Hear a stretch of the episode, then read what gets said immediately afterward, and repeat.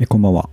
はい、こんばんは。古着古本ブックオフグランジオルタナ新中野を軸にお送りするポッドキャスト「ニューナカのストーリーズ」今日は第172回ですはいえーっとですね12月25日クリスマス、えー日曜日ということで、はい今年は土日がクリスマスということでねね、そうでしたねう。んあのみんな、いい過感ごしじにやすい。ね、ね街も賑わっておりましたがはい。えーということで早速、えーと年末の過ごし方という話題からなんですけどもはい。これはですねブックオフさんがうん。僕あの毎週ブックオフのニュースを調べてるようにしてるんですけども、はいはい。えーブックオフさんがこの年末にですね、えーと年末年始、えー何をする予定ですかとかおー年末年始を今年の終わりまでにすっきりさせたいことは何ですかみたいなあ、なえるーアンケートをですねほど。はいはい。全国の20代から50代の男女500人を対象にブックオフコーポレーションさんがやりましたと、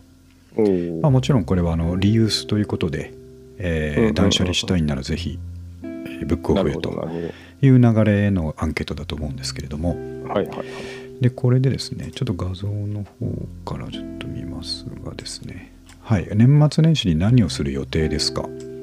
ん。という質問に対してちなみに三上君何をする予定でしょうかまあ、帰省、帰省しますよね。あぐらいそうですかなよっねていう。うん。毎年そうでしたねそういえばそうですね、僕は。まあ、それただ、あと、特にやることないんですよ。基本的にはもう大人になると ねやることがまあそうですね。そっか、まあ、僕みたいにあの小学生とかがいればですねまあいろいろまあ行事ね、的なもいろいのろがあるでしょうけあるどんねです。けどねうん。えっとアンケート結果あの複数回答かで一番多いのが、まあ、大掃除断捨離、なるほど。まあ、これはブックオフといえば大掃除断捨はいはいは離いですけども、あと年越しそばを食べるあ映画テレビを見るあ、なるほど。お雑煮を食べる初詣に行くおせちを食べるという感じで、うん、うん。まあ、はい正月っぽい話が進んだ後あと福袋を購入するとかですね、はいはい。まあ、そんな風に、まあ、予想できるかなっていう感じで、うんえー進んでますが僕もですねこの断捨離っていうのはまた、えー定期的にやってますけどはいはいはい。年末といえば、えーとまあ、毎年末やってるブックオフさんに本を返す用意です ね、はいはいはい。はい、あの今年いっぱい、えーブックオフさんからちょっとお借りしてきた本うん。ですね、100円でお借りしてきた本をですね、えーと一斉に返すという なるほのど。がはいまあ年末の行事ですんではいはい。それでちょっと段ボールにあのいっぱい本を入れたりしてますと。うん。あとですね、あの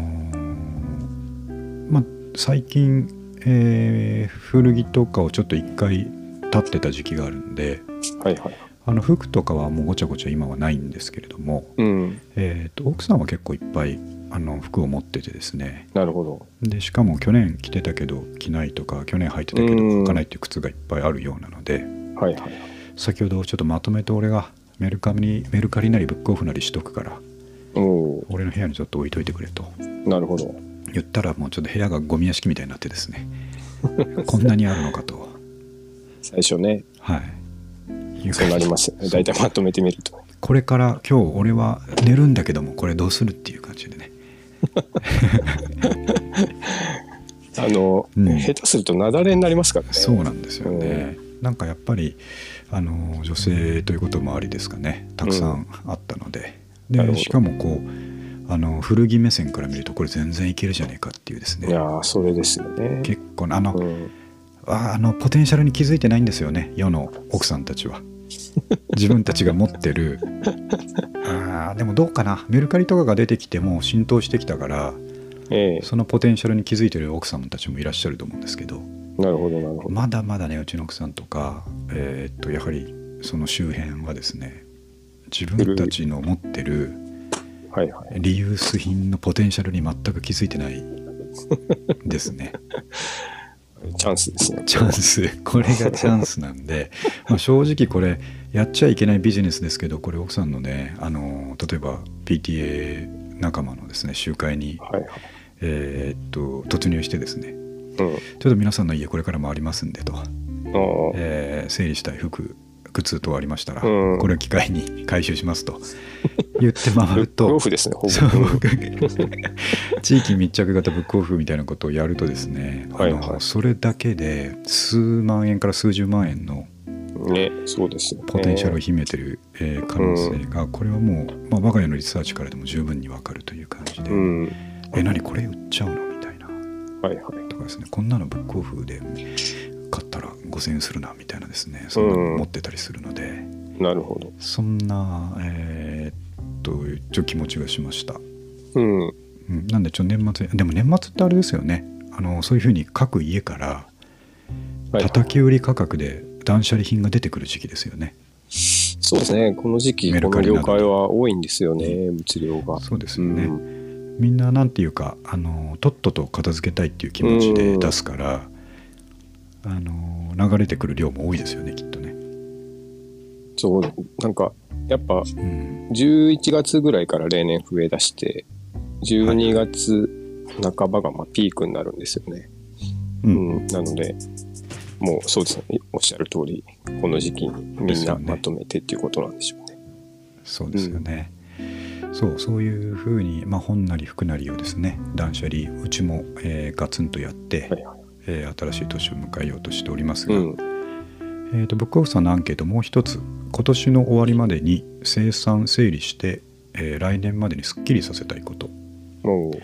これ1位がですね仕事の内容って書いてあるんですけどまあ仕事を今年のうちに片付けたいなっていう気持ちはいはい、でしょうねは、い。なるほど。あと2位がお金関係うん。かっこ借金などとあります が、まなあ、うんかん、こ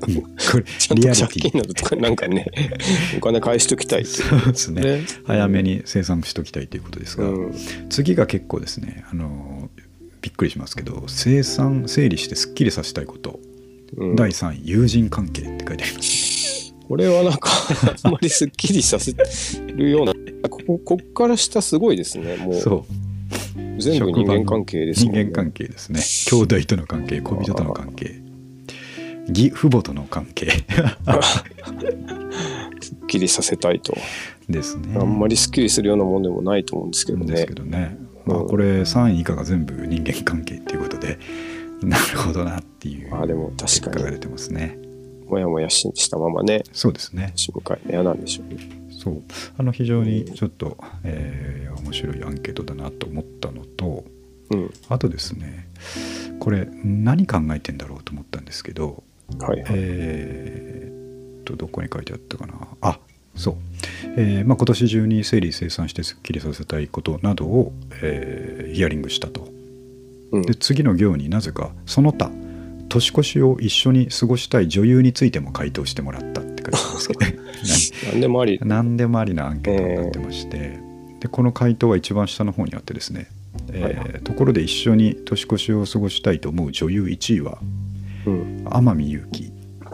おー意外なところが入ってななんでだ意外ですねなんでだろう2位新垣結衣3位橋本環奈この2位3位はなんとなく分かるんですけども、も天海祐希さんももちろんお綺麗ですが20代から50代の男女にヒアリングしてこれが1位になるっていうのはいまいちよく分からないっていうですね不思議まあ、正月感はちょっとあるんじゃないですかやっうぱん人としてなな,、るほどねんか雅な感じがするじゃないですかなああそれはそうですね、なんかまあでもそれ、 だからといっ て過ごしたいかっていうと 過ごしたくはないですねそうですねでウックオフさんならではという分析ですけれどもその他に、えー不要になったものは捨てる派が7割を占めたまあここがうんまあやっぱりまあこれ三上君たちのビジネスに直結しますけれどもはいはいはいやっぱりさっき言ったように自分たちのポテンシャルを全く理解して ないこの7割の人たち確かにねですね、もったいない話ですうんただまあ分かりますよ気持ちはねあうの、んメルカリとか一個一個するのめんどくさいとうんうんいうのは当然分かりますねうんうんで、えー、と捨てる派が7割残りの3割の売る派のうち約半数は、えーリユースショップで売ると回答したとおーその理由について、えー準備や手続きが少ないというのを挙げていた、なでるほフリマアプリで売る人も、えーまあ、売る派の中の約4割を占めているということで、まあ、そういった意味では価格を重視する傾向も見られる、どうんまあうんここはそうですねあの情報を知ってるか知ってないかというよりはやっぱり面倒くさい面倒くさくないそうですよね、あれのところですうね、一番大きいのは。んやっぱりめんどくさいですもんね。うん、だかうん。ら僕も思っちゃいましてその奥さんからいっぱい出てきたんでうん。しめしめと思うと同時にうん。いやこれをメルカリ持っていくとしたらちょっと一日仕事になるなと思ったりねして、ですそねうそうそうそう。うん、一気にブックオフで、えー二足三本になるかもしれないけどん片付けちゃいな、たいちゃいなと思っちゃったりする気持ちもうんうん、うん。確かにあるとね。いう感じですね、はいはい。そんな感じでなかなかこの、えーブックオフさんの年末アンケートこうん。ういうのやってんだなと思ってちょっと面白かったんではいは取り上げてみまい。しなたるほど。はい、で年末年始の過ごし方ということでちょっと先に、まあ、三上くんの、えー今週の三上くんということではいはいはい。あれですね濃厚接触者になっちゃったということで、そうなんです。あの、シャリさんがですうね、ん、ああそう陽です性かになりまして、あららら大丈夫もう治りました大丈も夫うでピすンピンしてるんですけどね、初よかったよ日かった結構やっぱ熱出てましたね。38度あー大変だ5わ分とか。うん。はいはい侮れ全く侮れないというねそうですね、やっぱ。で、で、なったらなったでめっちゃ辛そうだなっていう。ですよね、なんかインフルエンザもあの流行期に入ったって書いてあったんうで、ん。なんかさすがにちょっと気をつけなきゃなってね気がしますよね。うんじゃあ三上君もその間、えー、と家で主に過ごされたんだと思うんですけども。そうなんです。で、僕、なんかあの、まあ、絶対にかかるだろうなと思ってて、まあもう別にいいかと思って、普通に過ごしてたんですよ。あはのいはい。部屋を開けることもなく、まなある別ほに分ど。けるような部屋もないですしね。うんで、なんか2日経っても3日経っても、なんか特に何も起こらず、1週間経過したんで、まあ、無症状なんでしょうね、僕は。まあいい感じの無症状かいい感じの免疫があるかですよね。まあ、ねワクチン打ってるから。まあ、あとね、そうどっかでもうすでになってる気がするんで、かそれなんかね薄々感じますよずっねと。僕、遊んでましたからね、や っぱ、そうなんか、まあ、そういう感じはしますよね。ですよね、う街中ももうあの結構忘年会とかも復活しちゃってるように見えますし、うん久しぶりにあの、酔っ払いのサラリーマンが、忘年会で肩組んで歩いてるの見まして、3年ぶりぐらいあでした。あなんかいい光景ですね。普段だったら鬱陶しいなと思うけど、なんか今回ばかりそうは、ですねあ、戻ってきたなっていう感じしましたけど。うんうんうんそんな確かに景色をよく見る冬ですね。ね、そうですよね。変わりました。うんじゃあもう、えっとあれですか自粛明けというか明日ぐらいからいやは、そうですね。まあ、普明日、うん明後日ぐらいまでですね。まあ、なんか、あの、大大丈夫っぽいんですけど、一応、うんまあう、んその、基本的にはガイドラインの大丈夫ですよね。大丈夫だっていいうラインまではちょっと、うん。ななるんほかどなおとなしくしてるっていう感じです。まあでも一番大事な年末年始のとこが大丈夫そうでよかったああ、です、ね。そうですね。うん、確かに。ちょっとよろしくお伝えください。お大事あにというありがとうございます。もう元気なんです。よかったです。えー安子先生の本が出ました。おおこれですよね。これねちょっとリアルタイムにやりたかったんですけど前回できなかったんで今回取り上げますが、えー、と安子先生って誰よというですね、うん新しいリスナーの方もいらっしゃると思いますので、はいはい。えー安子先生は以前ですねちょっと回数また確認しておきますが今回リンクに貼っとくんで見ていただきたいですけれども、うんえー、と僕らの友達ですが、えー、と税理士さんですうね、ん。はい、仙台で、えーオンライン税理士をやられている鈴木康子先生うん。まあ、以前我々の「えー、ニューラカのストーリーズ」にもゲストで出てもらって、ね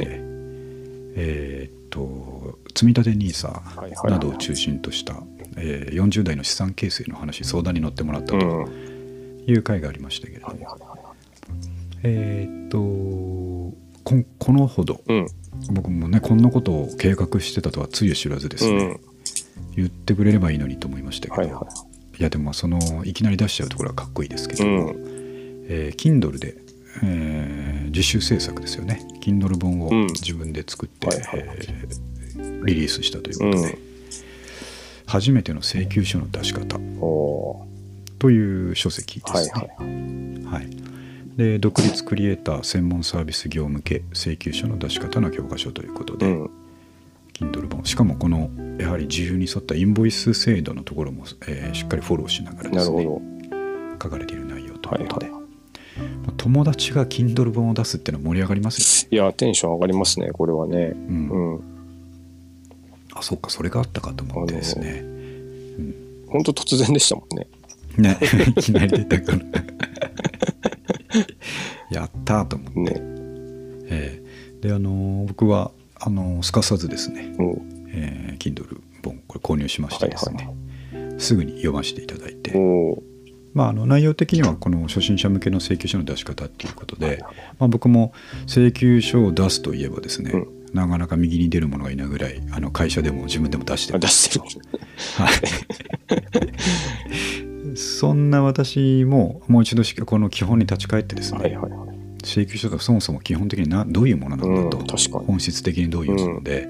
まあ、こういう要素を備えてなきゃいけないっていうことですね、はいまたしっかり理解できた非常に良いあの分かりやすい書籍でしたので、えーこういったところを、まあ、独立したクリエイターの方とかですね、えー個人事業主で何か事業を新しく始めた方とはいはいはい。いうところにとって非常に良い本になると思いますので、おすすめしておきたいと思います。いはや、い、安子先生はね、あの、面白いやつですよね。 本当に。ね本当にね。うんいや面白いですそようね、。面白い人です。いや情熱的なんでしょうね、やっぱりね。いろんなことに対して。そうですね真面目にしっかり取り組むという。素素晴らしいですよね。なんでまたですねあのあれですねこれ忘れてた出版記念インタビューしないといけないですね俺たちがやっぱり。ああ、確かにね。うん、ですね、うんこれどうなんですかってこのところまあ Kindle で本作ってどうやったらいいんですかっていうところ 教えてもらいながらインタビューするということで。結構、い流行ってるというか、なんか、いいじゃないですか、うんああいうの。なんなんて言うんでしょう。結構気軽にみんな出してますよね。うん。うん僕なんか、先週、一昨日かな。うんやっぱり Kindle だけで発売してたあの M1 で優勝したウエストランドのはいはいはい。ツッコミの方の人いるじゃないですか。あの目立たない方がいるんですけど、えーっとなんか名前忘れちゃった。そうですね。河本っていうんですけあ、河本さん。そうそうはいはい。ど、で、なんかその人の自伝みたいなのあって、え ーめっちゃブログみたいな感じなんですけど、500円で はいはい。あの買って読んで、なんかうん。すごい良かったんですよね、それが。えー、で、あの体裁取ってるだけで、うん、なんかやっぱ、その読み物の価値として上がる気がするんですよね。なるほど本。当内容はブログみたいな感じなんですけどうん、だからあれめちゃくちゃいいなと思いましたえーうんそっかだからそうかまああんまり書籍電子書籍って構えずにうんコンテンツを売ってるという感あそう覚でですねうん向かい合えばいいんでぐしょうらね、いでいいんだろうもちろん本の体裁しっかり取ってる方がうんいいはいいんでしょうけどそうですあねのそうですねあのそうかうんある意味だからノートで記事売ってるのと近い感覚あるかもしれないそうでですねうすねんなんかよりノートだとやっぱ有料のブログ読んでる気気持ちになるっていうかはいはいはいでもなんかまあき気分の問題ですかねうんそうですよねなんなるほどそうそう素晴らしいですねこれ素晴らしい本当に素晴らしいんで、うんえー、とぜひ皆さんもこれちょっと後で僕調べて気づいたんでちょっとこの後話するんですけども、はいはいあの Kindle 本の作り方っていうことで、うんえー、と何か良い簡単なガイドないかなと思って調べたら、はいあの前以前からこれあの安子先生にもつながる話なんですけどうん、安子先生つながりで知った同じく税理士の井上さんというですねはいはい。えー以前もご紹介したことあるんですけどああーのーやらないことリストとかではすいね、はいはい。いや作ってらっしゃる方井上陽一さんですね、うん。えーが同じく Kindle 本出されていてはいあの Kindle 本についていろいろ書いてるブログがあったんで引っ張ってきたんですがうん。これねあのどういう収益体系になってるかというところでうん。えっ、とですねまず Kindle 出版はちょっとこの記事がもしかしたら少し古いかもしれないんで今ちょっと変わってるのかもしれませんがうん。作った後印税率をほうほう35%か70%かどちらかを選ぶことができますと。えー、でどういうことって思いますよね。うん、で印税率もちろん高い方がいいから70%を選ぶと,、うん、えーっと Kindle だけでしか売っちゃダメですよっていう制限がかけられる。ああ、なるほど。でプラス、えー Kindle Unlimited 読み放題ですねうん、に強制的に登録しなければいけない。ああ、なるほど。で、えー、と値段が1250円以下でなければいけないとうん、いう3つを飲めば、えーもし売れた時には印税率70%ですよっていう方を選べるそうなでるすほど、なるほど。ただこれ分かる通りあのおおむね Kindle Unlimited を選んじゃうでしょうね読む人はうん、うん、うん。直買うんではなく直買ってもらったらこの価格例えば1000円で売ったとしたら1000円の70%もらえるんですけれどうも、ん、うん、うん。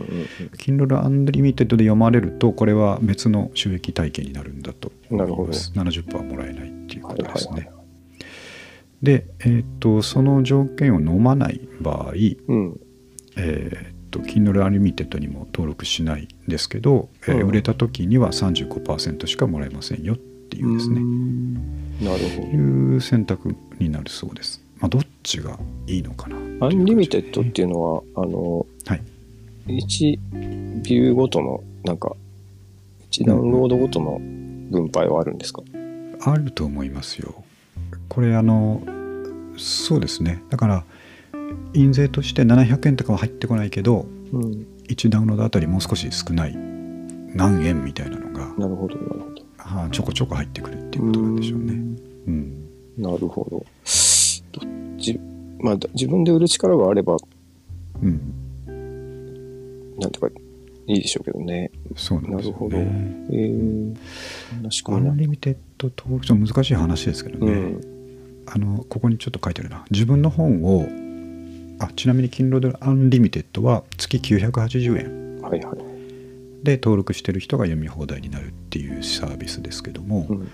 これ本を出してる側からすると自分の本を Kindle アンリミテッドに登録してるとうん。印税率売れた時の印税率は70%になるんだけど、うん。売れる数は減るでしょうとまあ、アンリミテッド入ってますもんね。そう、うんアンリミテッドの方で読まれちゃうかうら、ん。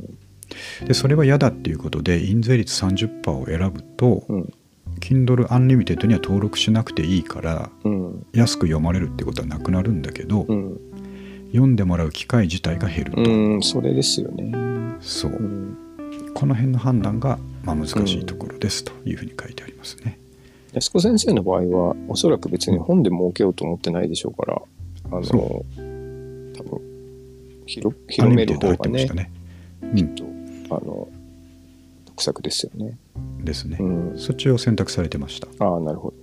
ですねただ俺はですねうん。アンリミテッドなんかで安子先生の本読むわけにいかんとおおー。ということで、アあンリミテッドに入っているにもかかわらず、かからず、定価で、えーああ素晴らしい購入させていただいたの で、さすが、そうですこねれ、ははい、大人ですね。友達のバンドにゲストで入れてくれるって言ったのに、はいいはいや、俺はちゃんとチケット代払うから、ああ、というですね、そのタイプの人いる。そういうと嬉しいですよね。 そうあの気持ち的にはそういう態度なでるすほね、ど。素晴らしい。望みました。うんはい大人ですね。で実際ねあの読んで価値もあると思いましたので、非常に満足しております。ということでね羨ましいですね。いや、面白いって話ですね。面白いですね。いろいろあって。そう、うんなんかこういうの友達がやってるの見るとうん。あやりたいなってうん。思ねいますよあね。と、なんか、うん、そういう、あれ、一から多分、フォーマット、準拠して作って、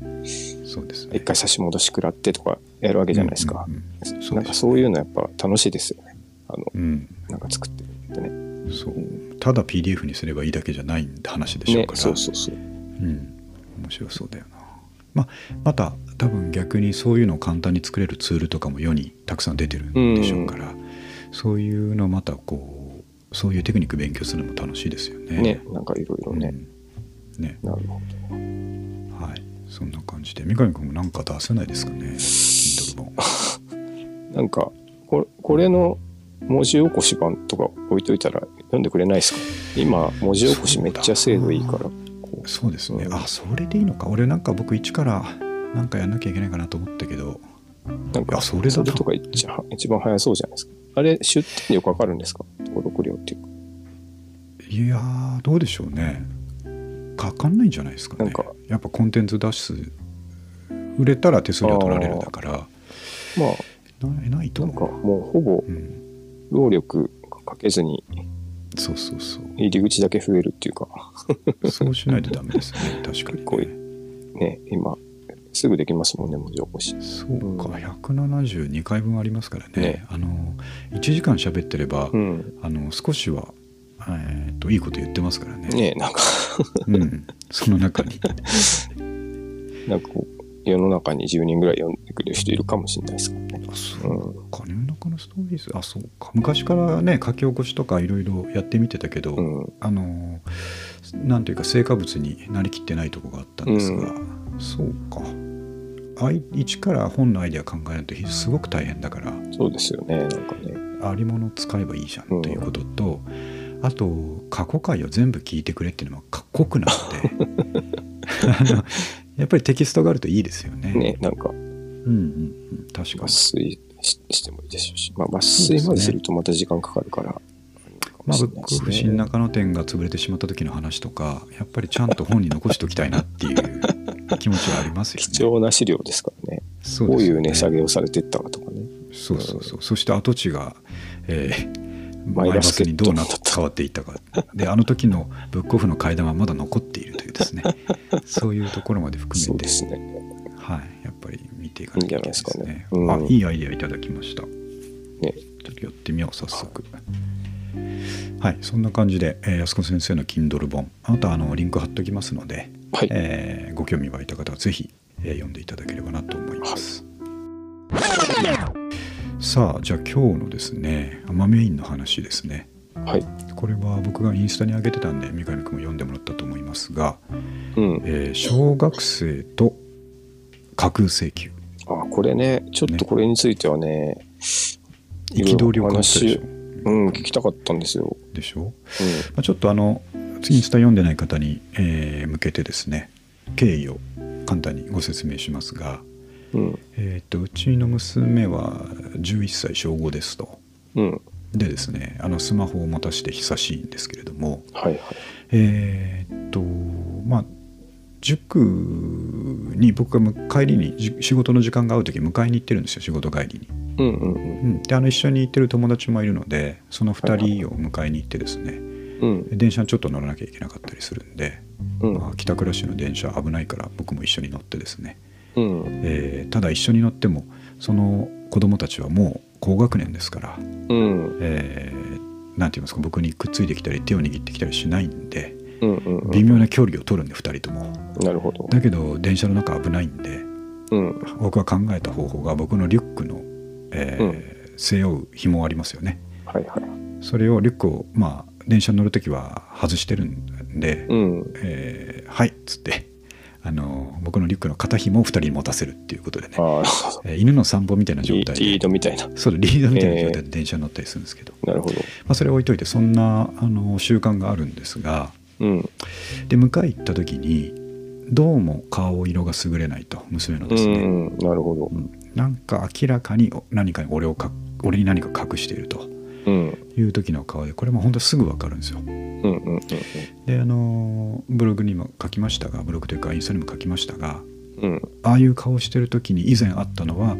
えー勝手にパスモでお買い物に使っちゃダメだって言ってんのにうん。えー塾のとこの駅のファミマファミマでですねブラックサンダーを買ってたっていう時にね、ブラックさんえだ。ーその時も同じようあなーなるほあー危ない顔をしてたんでうん。そういう話かなと思ってなるほど。ちょっとかまかけたんですねうん。友達とバイバイして駅なくしの中で降りた時にですねうんうんまあ絶対何か隠してるだろうとうん。うん。あーまあじゃあ怒らないから言ってみなよって言うとですなるねうんこれがまあ普通だったらないよ何もないよとか言うんですけども、うんまあ、本当にこう心に引っかかってたんでしょうねうん。えーしばらくして絶対にママに言わないでくれとうん。はいいうところから始まったんですけども、はいはい。まあ、とはいえ、まあ、言わないとママに危険が及ぶことだといけないのでうん。それはちょっと内容によってだなって言ったんですけどもうん。 「いやダメだ絶対に言わないでくれ」と「それでも言います」となるほど。まあ、それは相当なことなんだろうと思ったのでうん。分かった絶対言わないから言ってみろとうん。言うとですね、あのーまあ、スマホを持ってるのでうん。変な使い方するなよっていうことで i フィルターを入れてるんですね、なるほど。うん、でかなり厳しめに入れててですね、うん。えー勝手にこうインターネットとかできないような状態になってますはいはい。なんでスマホを持たしてるとはいえ基本的には親との電話連絡メール連絡用だとうん。いうものでしかないよということで渡してるんですねうん。でえっ、とまあアイフィルターやってると親にこう毎日レポート来るんですよ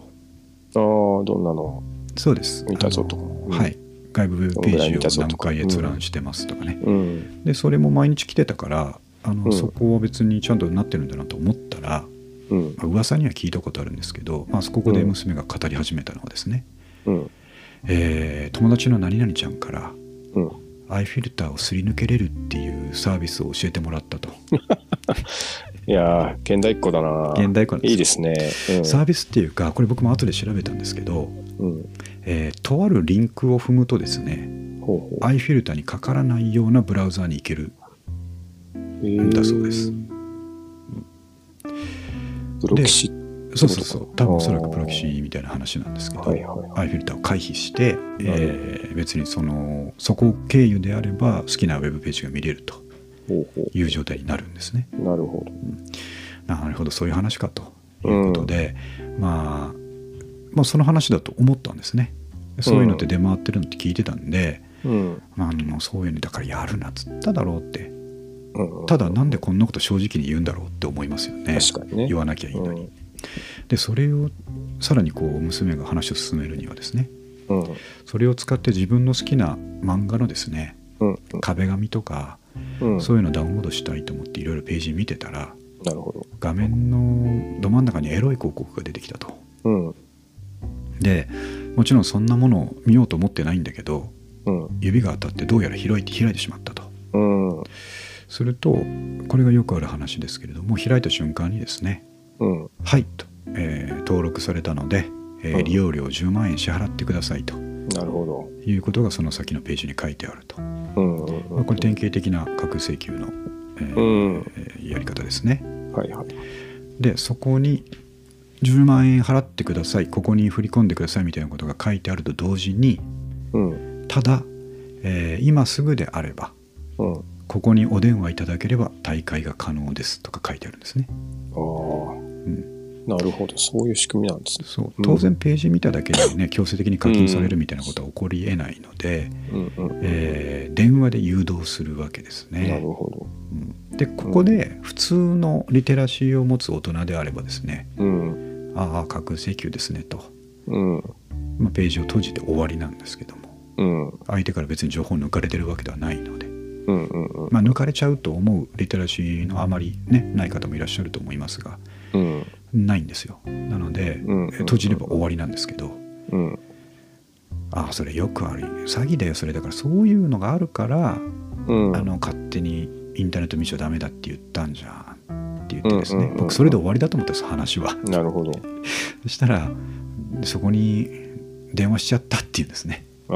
あ、なるほど。僕そこで予想だにしない答えだったのでうん。 「えっ!」って言ってうんうんうん。ここでもう僕も冷静ではいられなくなってですねう「いんやちょちょちょ待って僕ちょっと電話したの?」って言って なるほど。 「えなんて言われた?」って言ったらうん。まあ向こうも小学生だとうん分かってもちろんいますから声とかでですね、うん。あそうだ、えー、と何歳とか聞かれたので小学生って答えたとうん。でそうしたらお父さんかお母さんに電話するから、うん。えー親の電話番号を教えてくれと言われたとああ、なるほど。でそれやばーと思ってそれ教えたんって言ったらうん。いやそこでやばいと思って電話を切ったとああ、なるほど。おお。賢明なんですけどうん。そこでやばいと思った理由はあこれは詐欺だと思ったわけではなくて、うん。お父さんかお母さんにバレたらやばいとああ、思った怒とらいれうのはる。やなばいるでほすねどね。ううんん。だからまあある意味、あのー正しい判断ができたんですけれどもはいはいはい。結果的にはねうん。で電話を切ったと、う。もうん本当にギリギリだと思いますが、うんうんうんうん。でまあ、何他に聞かれたと聞いたんですねうん。これまああの住所とか聞かれてるとやばいと思ったので、確かにね。はいうん。なんでそれで聞いてみたらまあ名前と年齢だけだとうんうんうんそれだけかって聞いたらそれだけだとうんいうので、まあ、あの名前が知られるっても嫌ですけど、うんうんえー向こうに握られてるのは電話番号とうん子供の名前と年ですね。うんうんまあ、これで後でまあ続くとしたら電話番号に対して追い込みをかけてくるっていうのはありえるかもしれないうんうんうんですよね折り返しでかかってくるっていうのはそうですねうんねでまあそこまでで一旦落ち着いてですね、うんまあ、だからいつも変なネットとか見ちゃネット見ちゃダメだと言ってるのはこういうことなんだと、うんうんうんただねこういうの子供に何回言ったってうんやっぱり一回痛い目見ないと分かんないですよねまあ確かにねそうそうそうそうそうなんですよねだからあフィルターすり抜けれるって言われたら見ちゃうわけですうけどんも、うんうんで娘もその時、まあえっと家の帰り道にずっとこういう話してたんですけどもうんシュンとしてですねうん「ごめん」とうん「でもママには絶対言わないでくれと」おーなぜならまあものすごいことになるからですねこんなことがバレると、うん確かにねそう 僕もそれだけは避けたかったので、うんえーそれを、あのーお互いのために避けたかったので、なるほどうん、でまあ娘もこれからどうしたらいいかとまあ心配なんでねうんまあやっと僕に話せたんで一安心した顔をしておりましたがうんえーまあさっき言ったように住所とかバレてないから、うんまあこれ以上変なことはないとは思うけどうん電話番号バレてるわけだからうん知らない番号から電話かかってきたら絶対出るなとはいはいはいその点だけ念押しをして、うんでまあ電話番号変えた方がいいかなっていうか携帯変えた方がいいかなと思ったんですけどもうんまあちょっとその折り返しがあるかないかで判断しようと思ってですね、うんえ一旦そこを収めうんうんで帰り道ずっと説教してですね、うんうんううんん、こういうことあるからダメなんだっていう話をずっとしてうんえー家に着いてずっと、まあ、結局ママにはね内緒のまま、えーなるほどそろそろ1ヶ月ぐらい経とうとするんですけれども、うんまあ、これで娘を散々叱ったとはいえですねうんそれよりも一番腹が立つのはうん小学生に対してこういうことをやってくる過そうですねやっぱりねううんん、なんかそれ、まあ、そういうことがあるのはまあ分かるそういう稼ぎ方がですねうんあって犯罪だからもちろんダメだけど、うんまあ仕組みとしてできちゃうからそういうことをやるっていうこと自体はですねうんまあ社会の歪みだけどあろうかと思うんですけどうん相手見てちょっとはね確かにねうんなんかないのかなと思いましたよね。うんうん子供はねそうわかんないが不安だったらねかわいそうですよねむちゃむちゃ怖かったと思うんですようんねね。あの多分脅すような話し方じゃなかったんだと思うんですうよ。んそう言ってなかったし、うんあー小学生だったらお父さんかお母さんにちょっと言ってねっていう感じでもしかしたら向こうも扱ったのかもしれないですが、とはいえですよ僕がもしうん架空請求側だったらですね、うんえーもし相手が小学生だったらまうんあ分か分かった分かった大丈夫大丈夫って電話を切るでしょう ねまあねそのぐらいの人情があってもいいですよね今回はいいやって電話を切るでしょうねそうあってほしいなと思うんですよね、まあ確かにな。難しい。まあ相手は犯罪者ですからね。まあそうですねなん期とも待言えできないですけどね。うーこん。う いやーでもあれがな、これはね、うん、かわいそうですよ。結局そうでもこれ、ねねうんそう後でネット調べたらやっぱりえーいっぱい出てきてですね子う供が。ん、ね。えー、とこういうのになって、うんまあ、実際に親の電話番号言っちゃってかかってきたとかねそういうのもありました、うん見てると、うんね。卑劣ですよね、本当ねに。まあ、分かってる親であればねかかってきたところで戦えると思うんですけどうん。あーかなと思いますよねこりゃ、ね。うん、まあ、そもそもあの、高齢者狙うのもね、うんうんまあ、さ一番最初聞いた時めちゃくちゃ卑劣だなと思いましたけど、そうです子供のバージョンの場合はちょっとさらになんか話が違ってきますよね。うんよねそうなんですよねねだからまあなんとかならんかなというとこですけど、やっぱりあのー稼げるから続いてる、うんうんうんう、うんしってことですよねん。ね。それが何なのかなっていうことですね。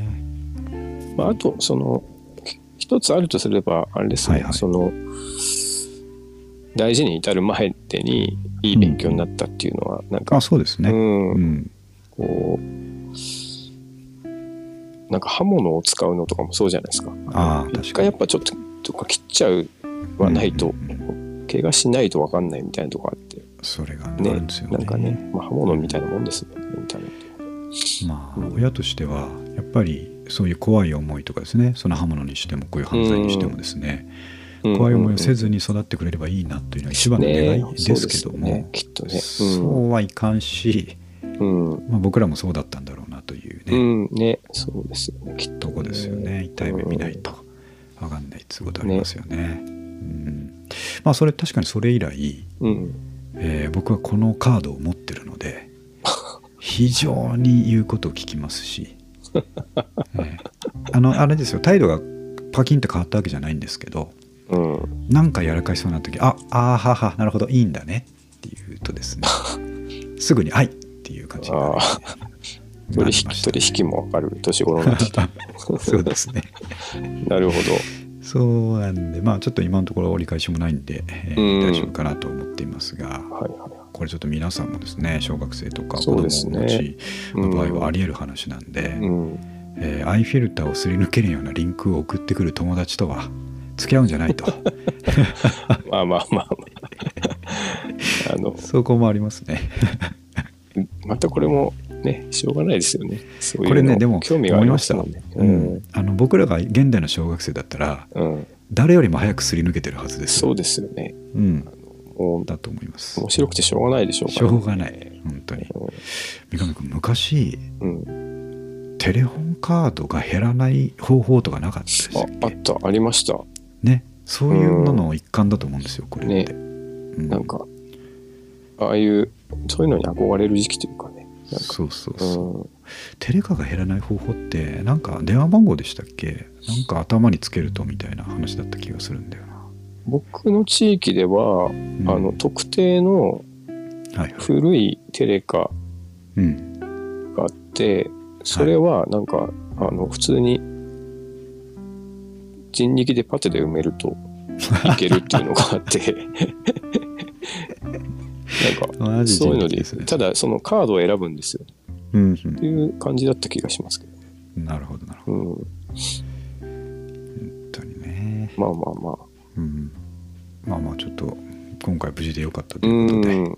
ん一回考えさせられますね報告なをんかやっぱうんあらゆることってうん自分が自分の周りしかやっぱ見てないじゃないですかそうですねあの自分でウェブサービス作るときとかもそうですけど、うんうんまあなんならメルカリの説明文書くときもそうですけど、なんはいかはいこれをお小遣い持った高校生が買うかもしれないとか思うと、うんうんうんやっぱ慎重にならなきゃいけないっちゃいけないんですよ ね。本当はそうですよね。ね、うん、というなんいやか確かにそういだなろいろそうだなと思いました。うん、だからメルカリ出す時って言うとうんまだ23回しか履いてませんってうん嘘をついていいのかどうかっていうところですうん そうですね、ね。うんそういうのとかね、うんうんやっぱり、いくつかこう、自分も思い当たる節があるからそうですよね。だよなって思いましたね。うんさああとですね何書いてたかな今週あ今週のブックオフっていうのはこれ自分の話だな、えー、と今週ブックオフでいっぱい買ったっていう話をですね、はい。うんえーインスタに上げたんですけれどもこの日ですね、あのーまあ、書きましたけど荻窪に、はいはい。えークリスマスケーキを予約していてですねあ、なるほど。はい荻窪のルミネではいはい。でそれを取ってこいというタイミングがあったのでうん、ええと思いながら「待ってよ荻窪行ってきます」という感じ で、えーちょうどいいと。はそうですねうん昨日の話ですねいはい。うん荻窪、でケーキ予約してんだけどちょっと取り行ってくれないっていうことでうん。まあ23秒頭の中で「いやー行ってきます」っていう感じでですねなるほどで。きてただもうその思いついた瞬間からブックオフ行こうって思いついた瞬間からは同時にうん。えー脳裏をかすめていった不安がですねおブックオフだけ行って本買ってケーキ忘れて帰ってくる可能性があるなっていうですね危ない危ない。その不安が渦巻いていて はいはい。えーと自分で携帯のあのタスクメモにですねうん。あのアラームですねのところに、えーとちょうどブックオフに行って1時間ぐらい経ったであろう時間のところにうん。ケーキ忘 れないようにっていうアラームさえ入れたぐらいですね。ケケーキ忘れたらちょっとなサザエさん並みのなあるれほですども んね 典的な、まあ、そうなんですよあの相当本買ってやるぞっていう気持ちがあったんでうんこれは俺が今すごいゾーンに入る時だと思ってゾーンに入っちゃうとなるほどケーキ忘れるなっていうですねかなり危機感があああって危ちょなっとそいですういうね対策をしていって、まあ、最終的に忘れずに帰ってこれたんですけども、うんえーっとブックオフ荻窪店に行ってたくさん本を買ってきたんですけどもはいはいでその画像を貼ってたんですがこれもですね三上君読んだことあったりするかなと思ったんですが「えーっとアパレルサバイバル」っていう本、あいやないですタイトル気になりましたねどういこうれねあのーアパレル研究の斉藤先生っていう方がいてですね、えー、とまさにまあでも去年一昨年の本なんでちょっと今では古くなってる情報あるかもしれないんですが、うんえーっと ZOZO とかですね、あはい、あのユニクロ、まあ、うんいわゆる日本の、えー大手アパレルのところをですね、あはいはい、えーすごく分析してて生き残るのはどこだみたいな話なでるすほね。ど、うんうん、これすごいあの僕なんかで見聞いたんですよこれあそうだ、えー、と最近やってるっていうとその会計関係のセミナーみたいなのを聞いてる時にはいはいこの先生が、えー、とゲスト登壇者で出ていてえー、あのーアパレル業界の、えー、と決算うん資料分はい析みたいなやってたんですけど、はいそれ見ててあ面白いなと思ってたんですけど、まあ、ZOZO の場合はこの、えー、と受託販売とうんですね、えー、と普通の ZOZO の、まあ、販在庫を持ってるところの販売とうんがどう違うんだとかそんな話とかいろいろあったんですけど、でそれでちょっと興味持って欲しいなと思ってたやつが普通に220円で売ってたので怪しいイエイと思って買って帰ってきたっていうのがありますね。はいはいあとまあちょっとピックアップするとすれば「えー、と55歳の教科書」っていう本があってですねうんこれなんか35歳45歳55歳ってあったんですけどあ教科書が裏表紙裏表紙見るとああなるほどそうでなぜか今はまあ僕らが見るべきは45歳だと思うんですけどうんもっとその先の55歳が読みたいと思っちゃってですあねあ確かにうんそうそれを買ってきたっていうのが一つうんあとこう三上君も反応してくれましたけどもう一個こうエッセイですねうんえー、と読書エッセイで酒井純子さんという方が書いている、うんえーまあ、その名もズバリ「本が多すぎる」というエッセイです ねねこれをずらっとこう10冊ぐらい本買った後に1冊添えてですねう完成ということで、んなるほどはい、先ほど断捨離をするんだって言った口でです ね買ってしまうこんだけと買って帰いうってきてるということでうでも非常に楽しかったですねやっぱりんまあまあいいですよねやっぱその一つの娯楽としてそうなんですうよ、んあの次々とブックオフの紺色の買い物かごにですねうん本をポンポンポンポンポンポン入れていくんですけど、はいはいまあ、いずれも100円か200円なのでうん俺こんなに本買ってるのにうんまだ3000円いってないわみたいなあなるのほど感覚ですよねやっぱりねまあまあお得なね感じがそうなんですよあとまあ宝探し感ですよねそうなんですよねねこんな知識入れてんのに俺うん3000円かかってないわみたいな読む読むのしばらく後なんですけどねはいはいうんそんな感じで楽しいブックオフうを、んえー昨日ですねケーキと一緒に、はいえはいー買ってきたという話でしなたるねほどケーキは受け取れたんですかしっかり受け取りましてああよかったですえーガツガツ食べましたけどねやっぱりなんだかんだ楽しみですからねクリスマスケーキ美味しいですよねケーキそうなはんですよね三上君食べましたあの大変だったと思いますけど僕も一応あのコンビニのケーキを買ってきて食べましたよいいですねねということでえーっと用意してたトピックは以上ですね、はい今回は。はい、